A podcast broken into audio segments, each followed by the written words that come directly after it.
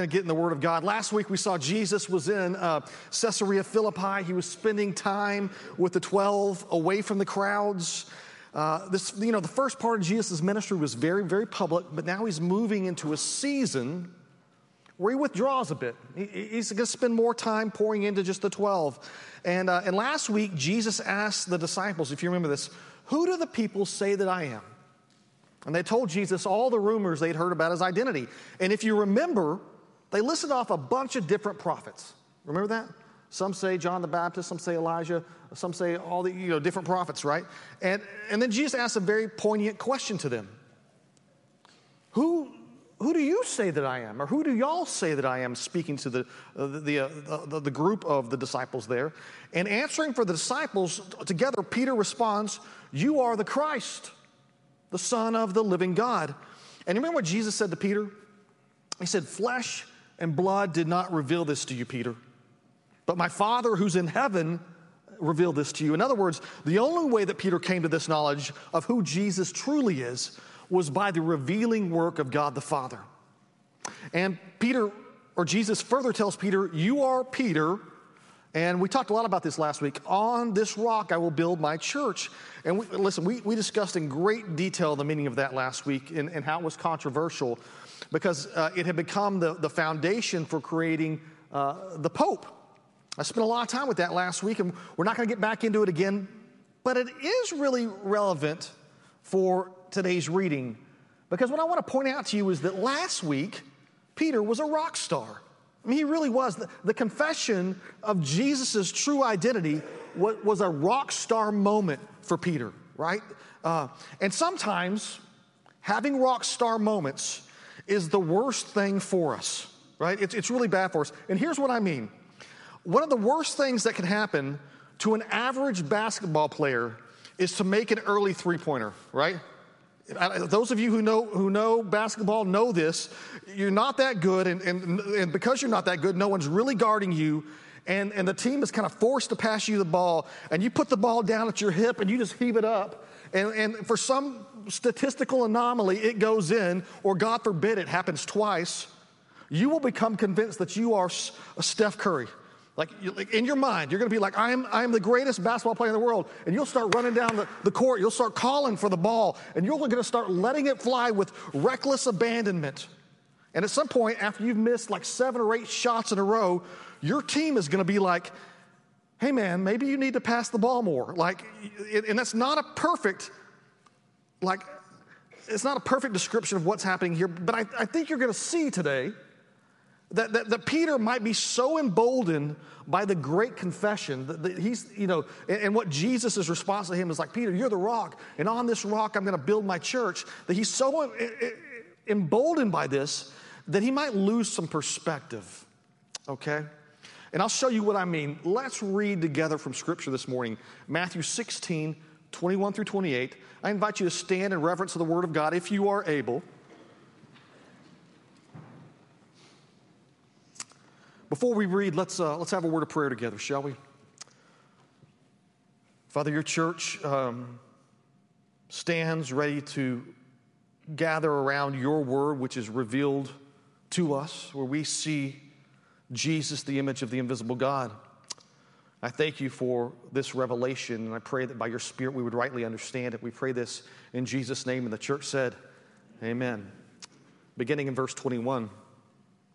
From that time, Jesus began to show his disciples that he must go to Jerusalem and suffer many things from the elders and chief priests and scribes and be killed, and on the third day be raised. And Peter took him aside and he began to rebuke him, saying, Far be it from you, Lord, this shall never happen to you. But he turned and said to Peter, Get behind me, Satan. You are a hindrance to me, for you are not setting your mind on the things of God, but on the things of man. Then Jesus told his disciples, If anyone would come after me, let him deny himself and take up his cross and follow me. For whoever would save his life will lose it, but whoever loses his life for my sake will find it. For what will it profit a man if he gains the whole world and forfeits his soul? Or what shall a man give in return for his soul? For the Son of Man is going to come with his angels in glory, excuse me, in the glory of his Father, and then he will, he will repay each person according to what he has done. Truly, I say to you, there are some standing here who will not taste death until they see the Son of Man coming in his kingdom.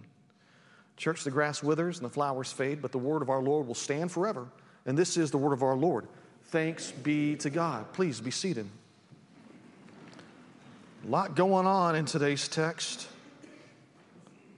Now, I love everything about this text. It's, it's really pretty awesome. Uh, let's start with verse 21, shall we? That's what it says. From that time, which should kind of cue us on that, that something is changing. From, from, this time on, or from that time, Jesus began to show his disciples, because he's, remember, he's, he's kind of pulled in, with, uh, working on the 12 now, that he must go to Jerusalem and suffer many things from the elders and chief priests and scribes and be killed, and on the third day be raised. Um, the context here is, is, is the great confession has just happened. Peter is, is just said who Jesus is, and, and Jesus has told Peter, You're the rock, and on that rock I'm going to build my church, and the gates of hell will not prevail. From that time forward, right then, Jesus begins, after the great confession, he begins to show his disciples what he must do. And I want to just put a really heavy emphasis on the word must. This is not a must of, of some human decision. This is the must do stuff of the Messiah. This, this is laid in stone before the foundations of the world were laid. MacArthur says, he says this, this is a must that comes thundering out of eternity. It's, a, it's an ageless must. This is the must of redemption. What does Jesus tell his disciples that he must do? It's four things. First, he must go to Jerusalem. At, at, the moment when Jesus is talking, he's about as far from, from danger in Jerusalem as you could be and still be in Palestine. You know, he, he's far away, but he knows that right now he must turn his face towards Jerusalem and begin to head that way. The second thing that he must do is that Jesus must suffer many things from the elders, the chief priests, and the scribes. That, those three groups make up the Sanhedrin. And Jesus knew that he, would, he, he must go to Jerusalem. He would be tried, he would be embarrassed, he would be humiliated. And All the gruesome horrors leading up to the cross, Jesus must. The third thing Jesus must is he must be killed. This is the Greek word not for a, a, a just killing, it's the Greek word for a murder. He must be murdered. And the fourth thing that Jesus says is that on the third day he must be raised from the dead. There, there, there's, a, there's a passive tone to that, by the way. Uh, uh the, the, I, I must be raised from the dead. Jesus is being raised from the dead, not by his own power, but by the power of the Father. It's the great resurrection. Jesus, I mean, he had hinted about his death before. This is the first time he talks about it. But up to this point, the disciples didn't seem to understand the plan for redemption. And, and when Peter hears the eternal plan for redemption, his, his brain just shuts off. He stops listening after the suffering and death stuff. He doesn't even seem to hear the part about resurrection. And what you're going to see is Peter lose himself. Peter's going to lose himself. He can't, he, Peter cannot figure out how God could operate through suffering. And, and Peter's pretty emboldened. He just uh, had that big win with the great confession and all the nice things that Jesus said about him. And look what Peter does. Verse 22. And Peter took him aside and he began to rebuke him, saying, uh, Far be it from you, Lord. This shall never happen to you. Uh, you know, the, the, Greek word here for, for took him aside means to kind of t- take hold of him. And I, I, just in my mind imagine Peter, um, big old Peter, kind of hooking his arm around Jesus' waist or his neck and kind of pulls him aside from the other um, apostles there. It's a pretty brash move on Peter's part. And the scripture says that Peter rebukes the Lord. And Peter says, Jesus, far be it from you, or, or, or this, shall never happen to you. Another translation might be, God, God forbid that this ever happened to you. What is it that bothers Peter? What bothers him is, is God's eternal plan. What, is, what does Peter suggest instead? In, instead, uh, Peter suggests his own plan for how things should go. It, it's as if Peter tells God, What if you tried it another way? What, what if you tried my plan? I've got some ideas I'd like to share for you for redemption. I think that you're going to like these as well. It's just so bold. Um, and I guess my question for you who are sitting out here listening to this today is Have you ever found yourself doing this with the Lord? Uh, Lord, here, here are my plans for how my life should go. I would like absolute zero suffering. I would like no trials and no hardship. I would prefer, Lord, an easy death and then eternity and glory. Can I get those things, Lord? That's my plan for my life. I'd like you to think about those things. You know, I think we, I think we're all guilty of trying to ask the Lord for our own plan in our lives. And can we talk about the reaction of Jesus here? How does he take to Peter's rebuke of what he must do? Let's read it together. Verse 23. But Jesus turned and said to Peter, Get behind me, Satan. you are a, a hindrance to me, for you're not setting your mind on the things of God, but on the things of men. Uh, I've heard people express shock in this verse that Jesus would resp- respond so sternly. Like in verse 18, he literally says, Peter, you're the rock, and on this rock I'll build my church. And in verse 23, he says, Get behind me, Satan. The rock kind of crumbled, didn't it? What, what's going on here? I, I need to show you why Jesus addresses Peter as Satan. And in order to do so, I need to go back in time with you. I need to go back to that time in Matthew where, where Jesus is in the wilderness with Satan and he's being tempted, right? And I need to ask you this question What was the main temptation that Satan used to tempt Jesus in the wilderness? You know what it was? Satan's main temptation to Jesus was to simply not follow through with those four eternal musts that he just got done sharing, right? If you have these powers, Jesus, you know, why don't you just use them? You, you, could take an easy way out. You don't have to suffer. You don't have to, to turn your face to Jerusalem and go and face the Sanhedrin and, and die. You, you could throw yourself off the high point here, and your angels will just stop your death. And ultimately, like if you remember what Satan does, he, Satan offers Jesus all the kingdoms of the world without an ounce of pain without one ounce of pain. Satan was willing to give Jesus anything to keep him from walking the divine path of suffering. He was offering shortcuts. Satan was offering ways out. Jesus, you don't have to go to the cross. Do you think that Jesus was tempted by that? I don't know. Scripture says that, that, that Jesus understood temptation. Hebrews 4 15, look at it. For, for we don't have a high priest who is unable to sympathize with our weakness, but, but one who, in every respect, has been tempted as we are, yet what? Without sin.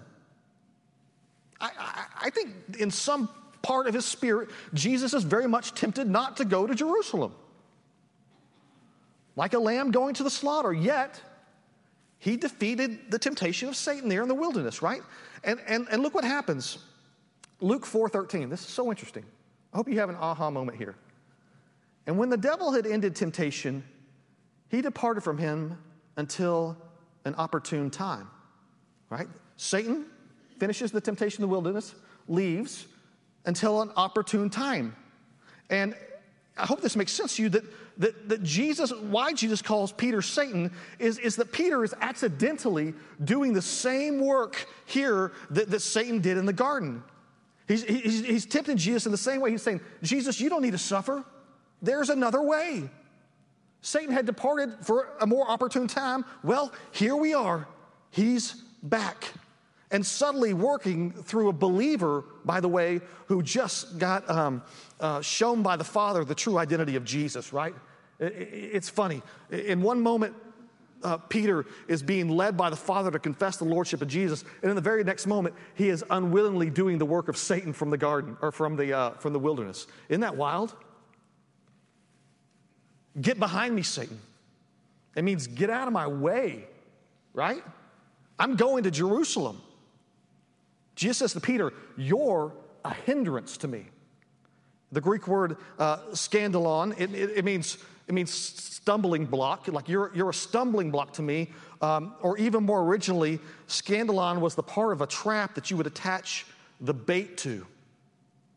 So, what you have Jesus basically saying to Peter is, Get out of my way, Satan, because what you're saying is a stumbling block for me. It, it, it's, it's the bait of a trap for me. Jesus tells Peter this He says, uh, You're not setting your mind on the things of God. Rather, you have your mind set on the things of men. In one, in one moment, Peter has these eyes to see. He's got spiritual sight. And in the very next moment, Peter is spiritually blind again. It's our nature, it is, to focus on the things of this world. In a worldly perspective, Peter thought it would be better if Jesus did not suffer and die. He thought he could straighten Jesus out. I imagine, and I'm just trying to be empathetic here to Peter, I imagine that Peter was really shocked by Jesus' reaction. I think he was trying to show love to Jesus. I think he was. I don't think Peter realized that he was doing the work of Satan. And, and I think we should come to realize that not every disobedience and offense to Christ comes with some intent for rebellion.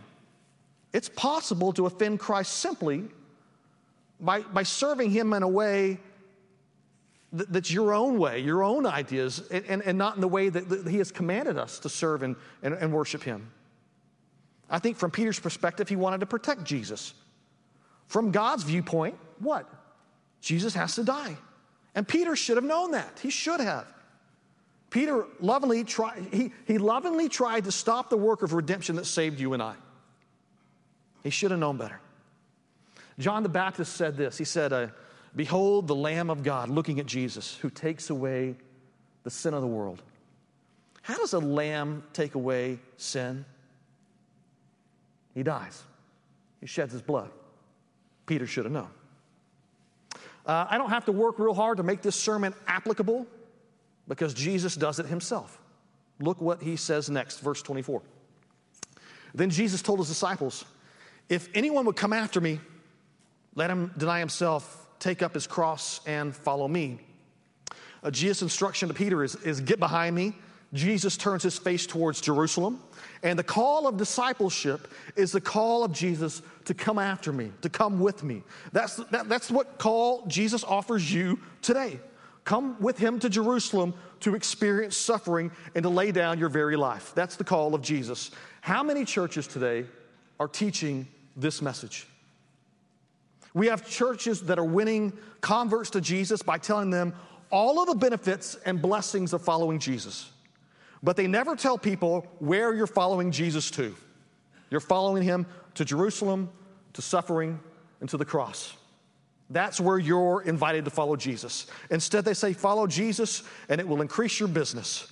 Follow Jesus if you want to be blessed. Follow Jesus to glory. And I can tell you one thing, my friends following Jesus will lead you to glory, but not before passing through Jerusalem, suffering, and death. If you want to follow Jesus, that's where he's going. We have, we have Christians who carry crosses around their neck and they wear them like they're lucky charms.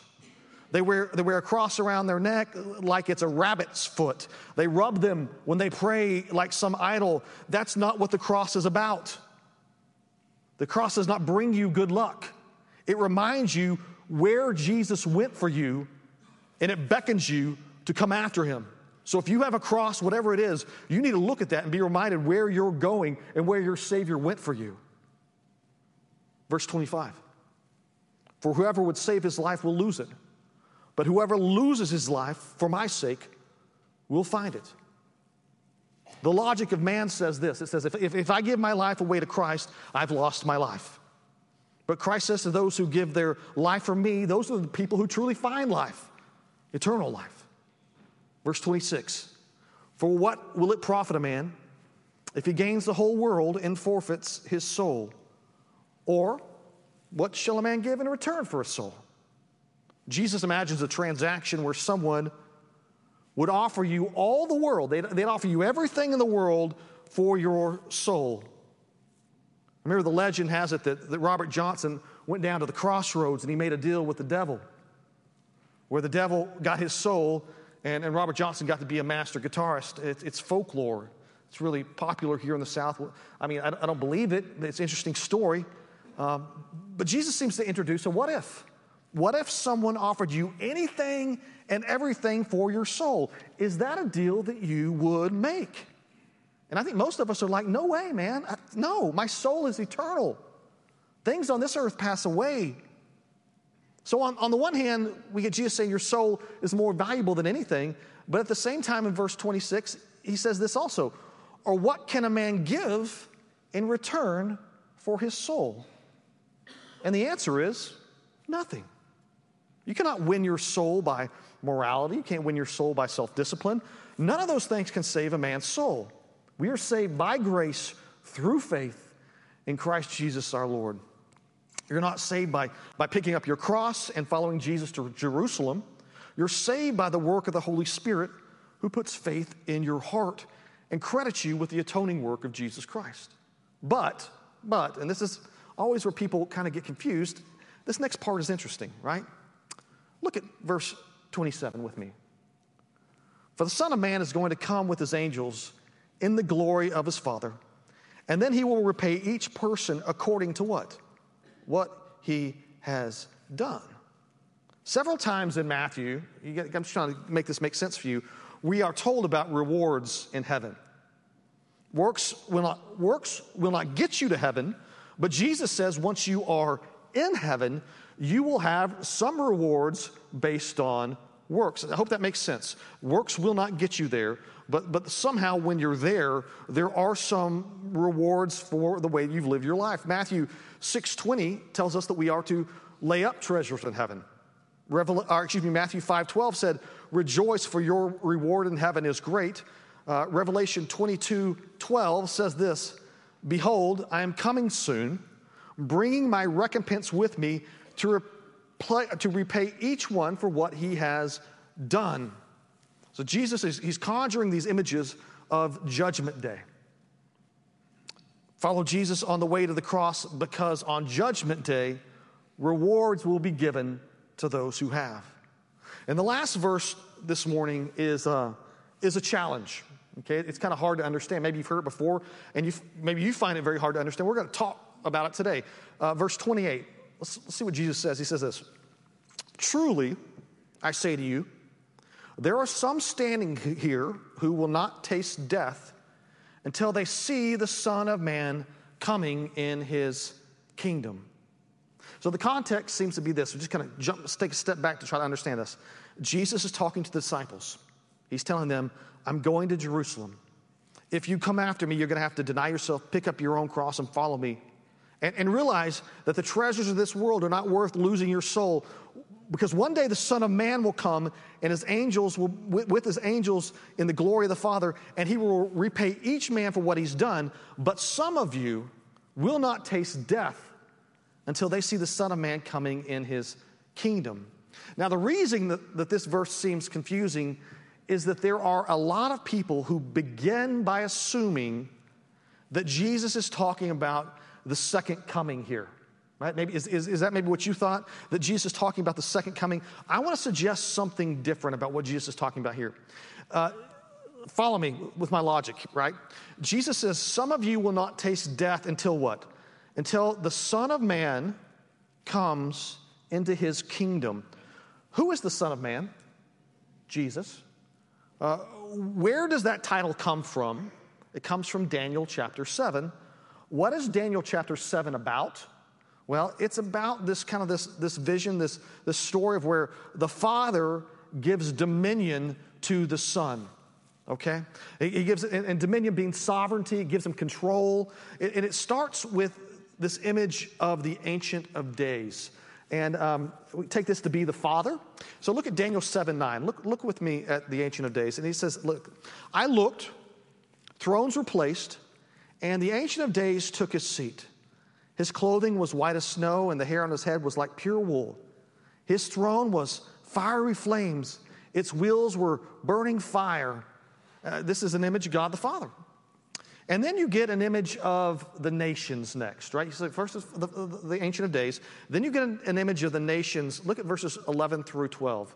And, and the reason I say it's the nations is that generally, anytime uh, we see these beasts in prophetic literature, they're representative of, of the nations, right? So, so different nations that are in leadership and they're falling is, is normally always represented by these beasts. So look at verses 11 through 12.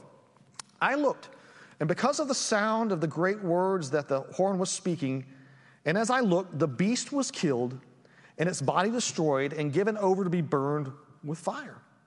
As for the rest of the beasts, their dominion was taken away, but their lives were prolonged for a season and a time. Right? So that's what's happening to the nations. And if you're kind of a guy who's reading this with kind of con- historical context. You're here, you're reading about one nation being given over to be burned with fire, and maybe you're thinking about AD 70 and, and, and the destruction of the temple in Jerusalem. I don't know what you're thinking about there. Uh, but next, what you're going to see is that story of the Son of Man, right? So look at Daniel 7 13 through 14. Ready? I saw in the night visions, and behold, with the clouds of heaven there came one like the Son of Man. And he came to the Ancient of Days. He comes to the Father and he was pre- presented before him. And to what and to him was given dominion and glory and a kingdom that all peoples, nations, and languages should serve him. His dominion is an everlasting dominion which shall not pass away, and his kingdom one that shall not be destroyed. So, so in this vision, we see the Son of Man, he rides upon the clouds, and where does he go? He goes to the Ancient of Days. Where is the Ancient of Days at? Well, he's in, he's in heaven what is, what is the Son of Man given? Well, he's given authority over heaven and earth. Okay, so here's my question When do we see Jesus, the Son of Man, given authority and ascending to the Father in heaven? It, it, I think this is all pointing to the ascension of Jesus following his resurrection. Two, two final verses, right? Right? Matthew uh, 18, 20, or 28, 18, it says this. And this is after the resurrection, and Jesus is about to ascend, and this is what he tells them all authority in heaven and earth has been given to me. Right? This is the fulfillment of Daniel 7. Jesus, the Son of Man, has been given authority. Now look at Acts 1 9. And when he had said these things, as they were looking on, he was lifted up, and a cloud took him out of their sight. That's very much the fulfillment of, of the prophecy of Daniel 7. The Son of Man lifted up on a cloud. Okay, I hope, hope that makes sense when Jesus says, Some of you will not taste death until the Son of Man comes into his kingdom, I believe it's pointing to his great ascension to the Father. Okay, this full week of reading this week. Uh, we start off with Peter rebuking Jesus for the cross. In doing so, we find that, that Peter's accidentally participating in the ministry of Satan. Uh, Jesus corrects Peter and he tells him to get behind me. And then he tells his disciples that if anyone would come after me, let them deny themselves, pick up their cross, and follow me. For what does it profit a man to gain the whole world and forfeit his soul? The, the call upon you this morning is to follow Jesus in his ministry of self denial. What does it mean in your life? I guess this is the place to land here. What does it mean in your life to pick up your cross and to follow Jesus? And, and where are you tempted to gain the world and lose your soul? And is this not, based on what we've seen here, is this, is this not the very nature of Satan's temptation of Jesus and his temptation of us, where we are tempted to gain the world and lose our soul? This has been Matthew 16, 21 through 28. Thanks be to God. Let's pray together. Father, we thank you uh, for the, your revelation today, the reading of this text, and the challenge that comes with it. For how many times have we been like Peter who have uh, tried to argue against your great will, God? where we know that your truth is revealed in one way and, uh, and we think we know better and have better ways. Father, set us on the path of Jesus. May we follow him towards Jerusalem. May we carry our own cross. May we be willing to suffer for the kingdom. We pray this in Jesus' name. And the church said, Amen. Well, let's stand and sing once more this morning.